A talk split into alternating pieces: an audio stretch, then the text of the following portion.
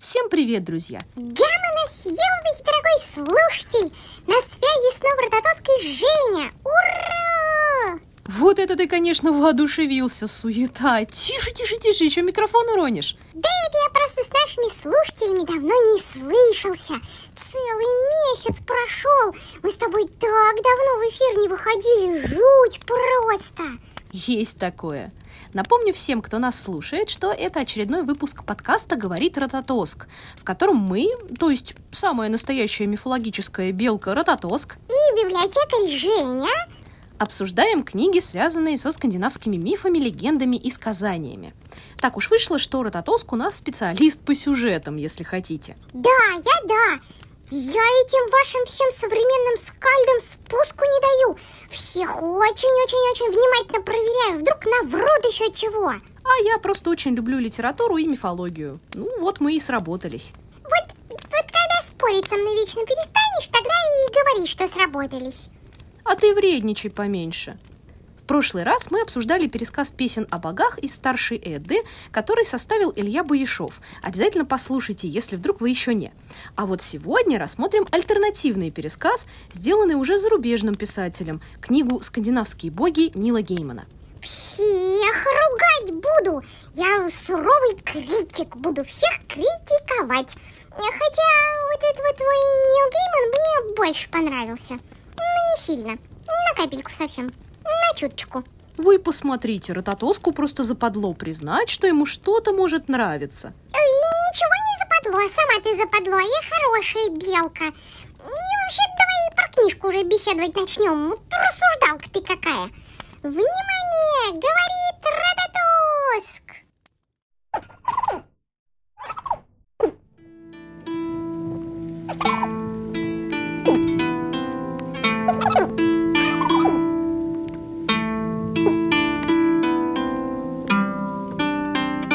Внимание! Говорит Рототоск.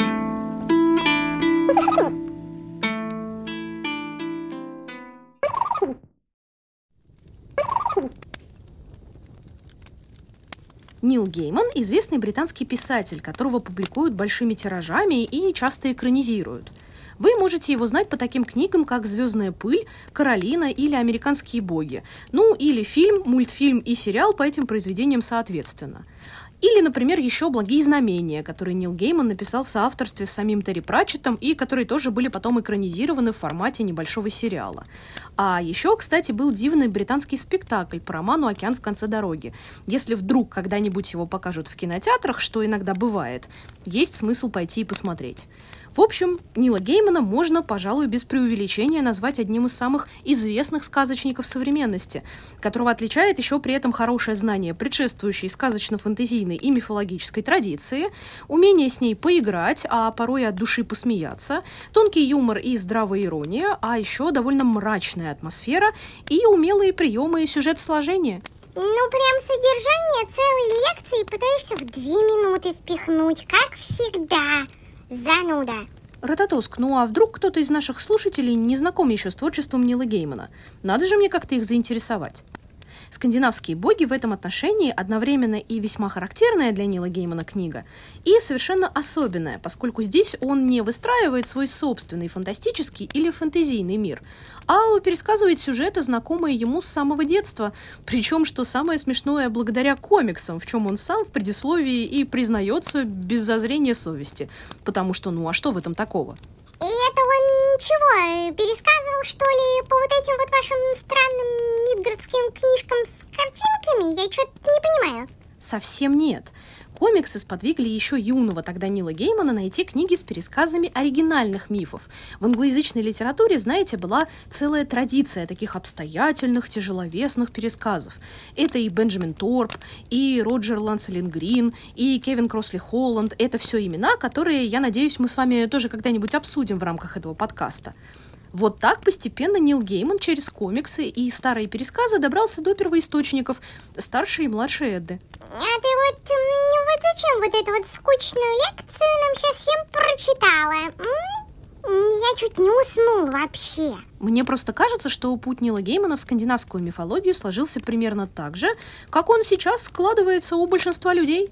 Сначала мы читаем комиксы про супергероя Тора и его заклятого врага и брата Локи, ну или смотрим фильмы про них.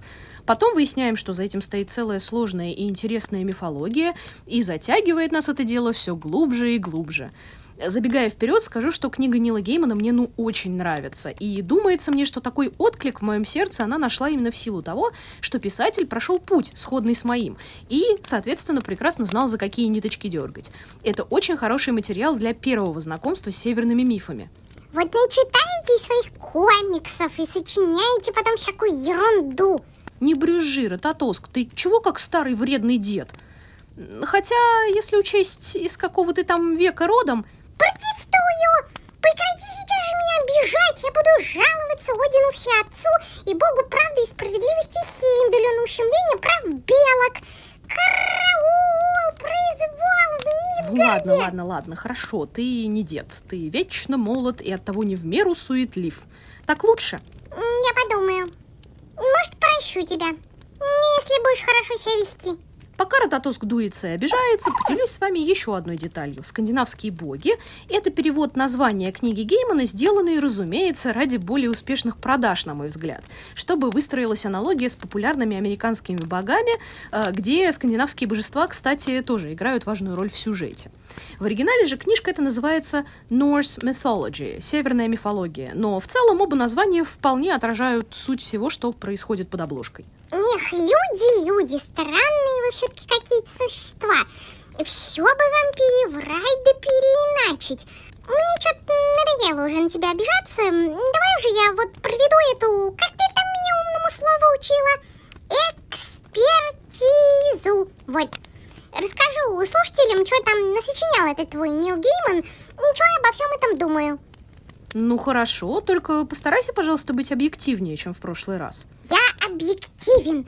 Я носитель древнего сакрального знания. О, я злой, страшный, рыжий белк. Всех буду изучать подробно. Всем косточки перемою. Вот и помирились. Зато теперь все знают, какого цвета у рототоска шкурка. Да, еще у меня хвост пушистый, красивый, такой большой.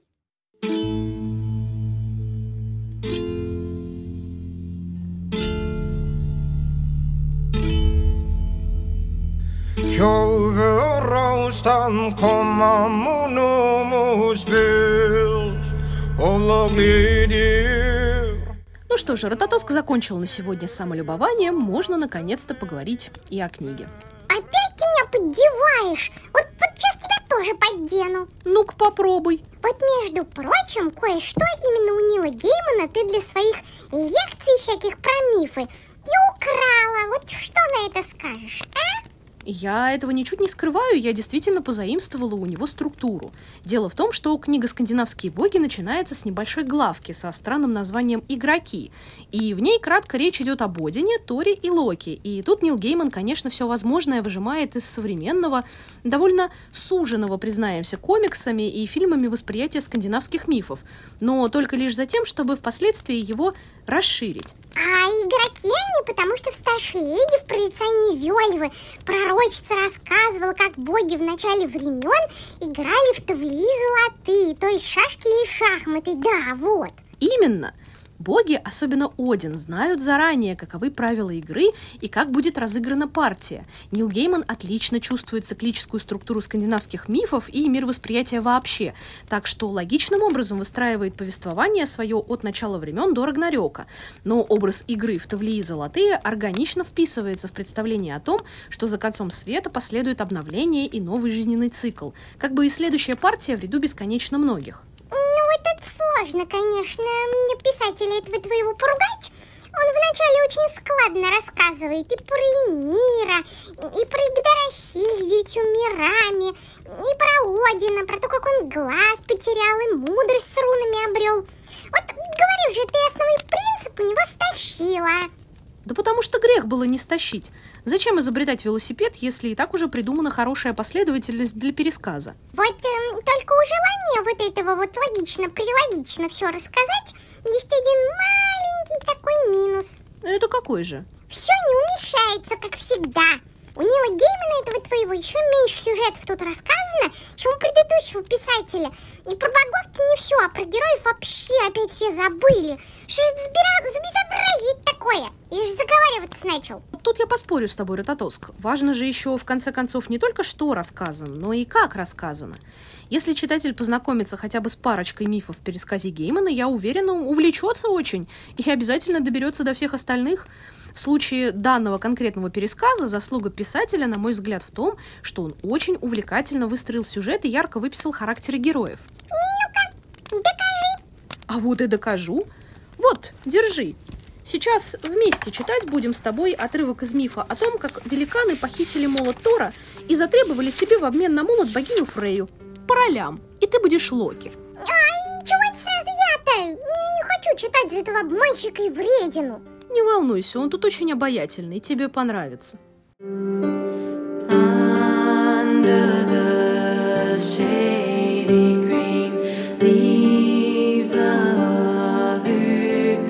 Under.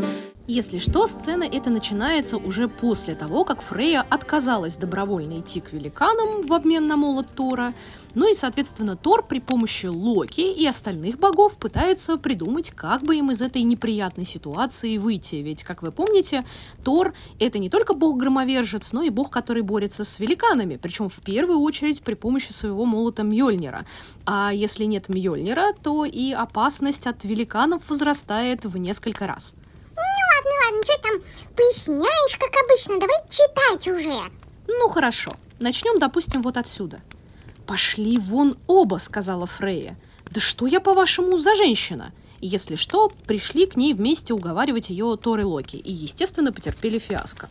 «Но мой молот», — начал было Тор. Тор, заткнись, быстро сказал ему Локи. Тор заткнулся. Они убрались в освояси. «Она такая красивая, когда злится», — поделился через некоторое время бог грома.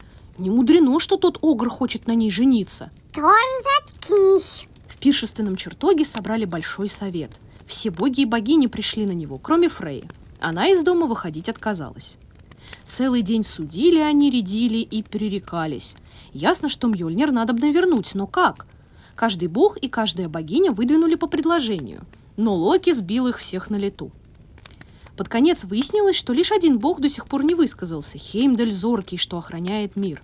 Ничто из случившегося не укроется от его взора, а бывает так, что он видит еще и то, чему только суждено быть. Итак, сказал Локи, как насчет тебя, Хеймдаль? Варианты есть? Есть, ответил Хеймдаль, но вам они не понравятся. Тор грохнул по столу кулаком. «Да плевать, понравятся они нам или нет!» – загремел он. «Мы боги, и нет ничего, что любой из собравшихся здесь не сделал бы ради возвращения Мьёльнира. Выкладывай свою идею, и если она хороша, нам она понравится». Вот лично тебе-то она и не понравится, заметил Хеймдаль. «Нам она понравится!» Ну хорошо, сдался Хеймдаль. Давайте нарядим Тора невестой. Брисенгамен на него наденем, брачный венец, платье поднабьем, чтобы выглядел как женщина. Лицо, пожалуй, закроем. Ключи дадим целую связку, чтоб звенели на поясе, как женщины носят. Украшений побольше. «Мне это не нравится», — оборвал его Тор. «Люди скажут, ну, для начала, они скажут, что я наряжаюсь в женские тряпки. Нет, даже обсуждать не буду, не нравится мне это. Я точно не стану надевать фату. Никому ведь идея не нравится, так? Ужасная идея, просто кошмар. У меня борода, между прочим, и не стану я сбривать бороду.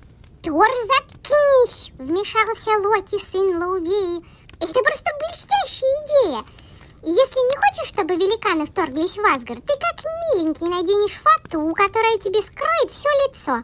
И бороду, между прочим, тоже. Это и правда блестящая идея, сказал Один Всеотец. Отлично придумано, Хеймдаль. Нам нужен молот, и это лучший способ его добыть. Богини, подготовьте Тора к брачной ночи.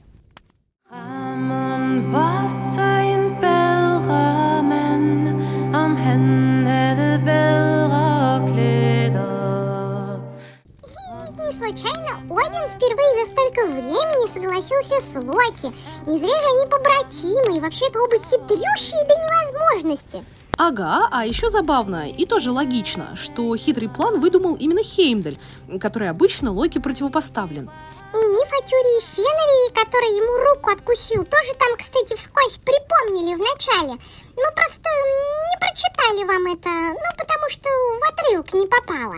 Там Тор говорит с Локи о том, что выкуп за молот по просьбе великанов – это рука Фреи.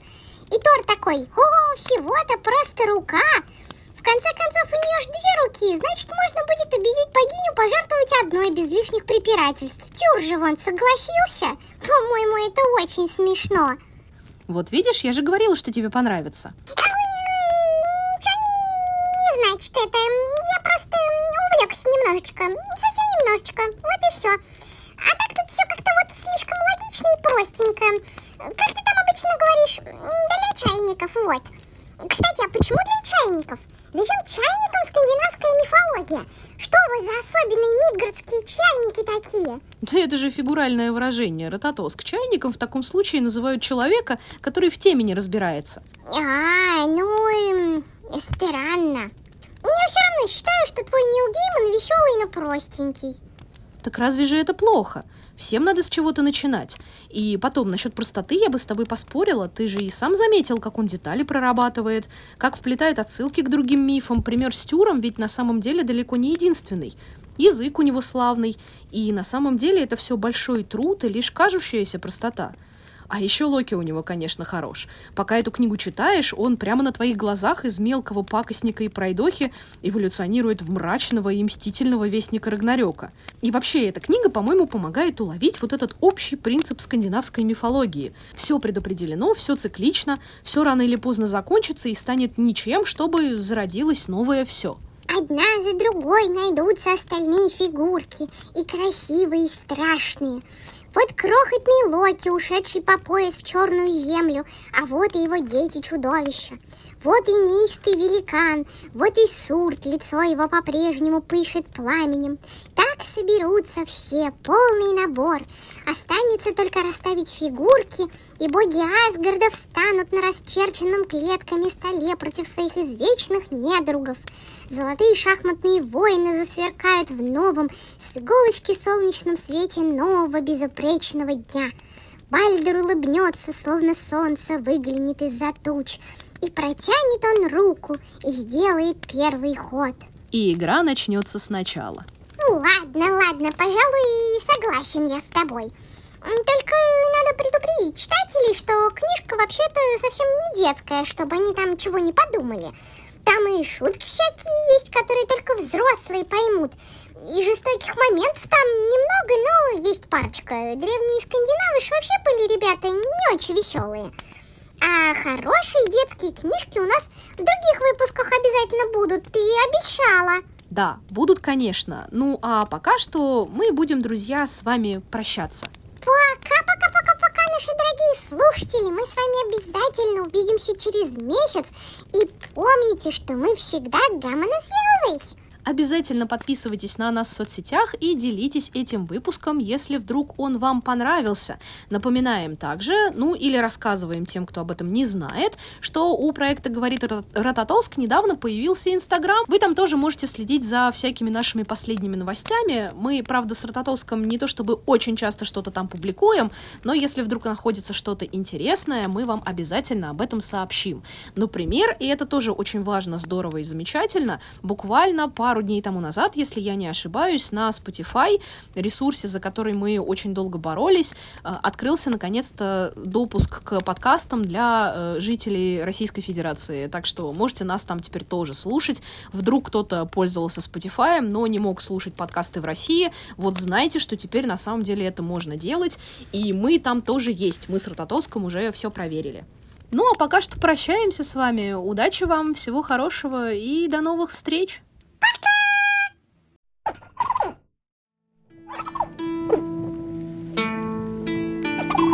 Внимание! Говорит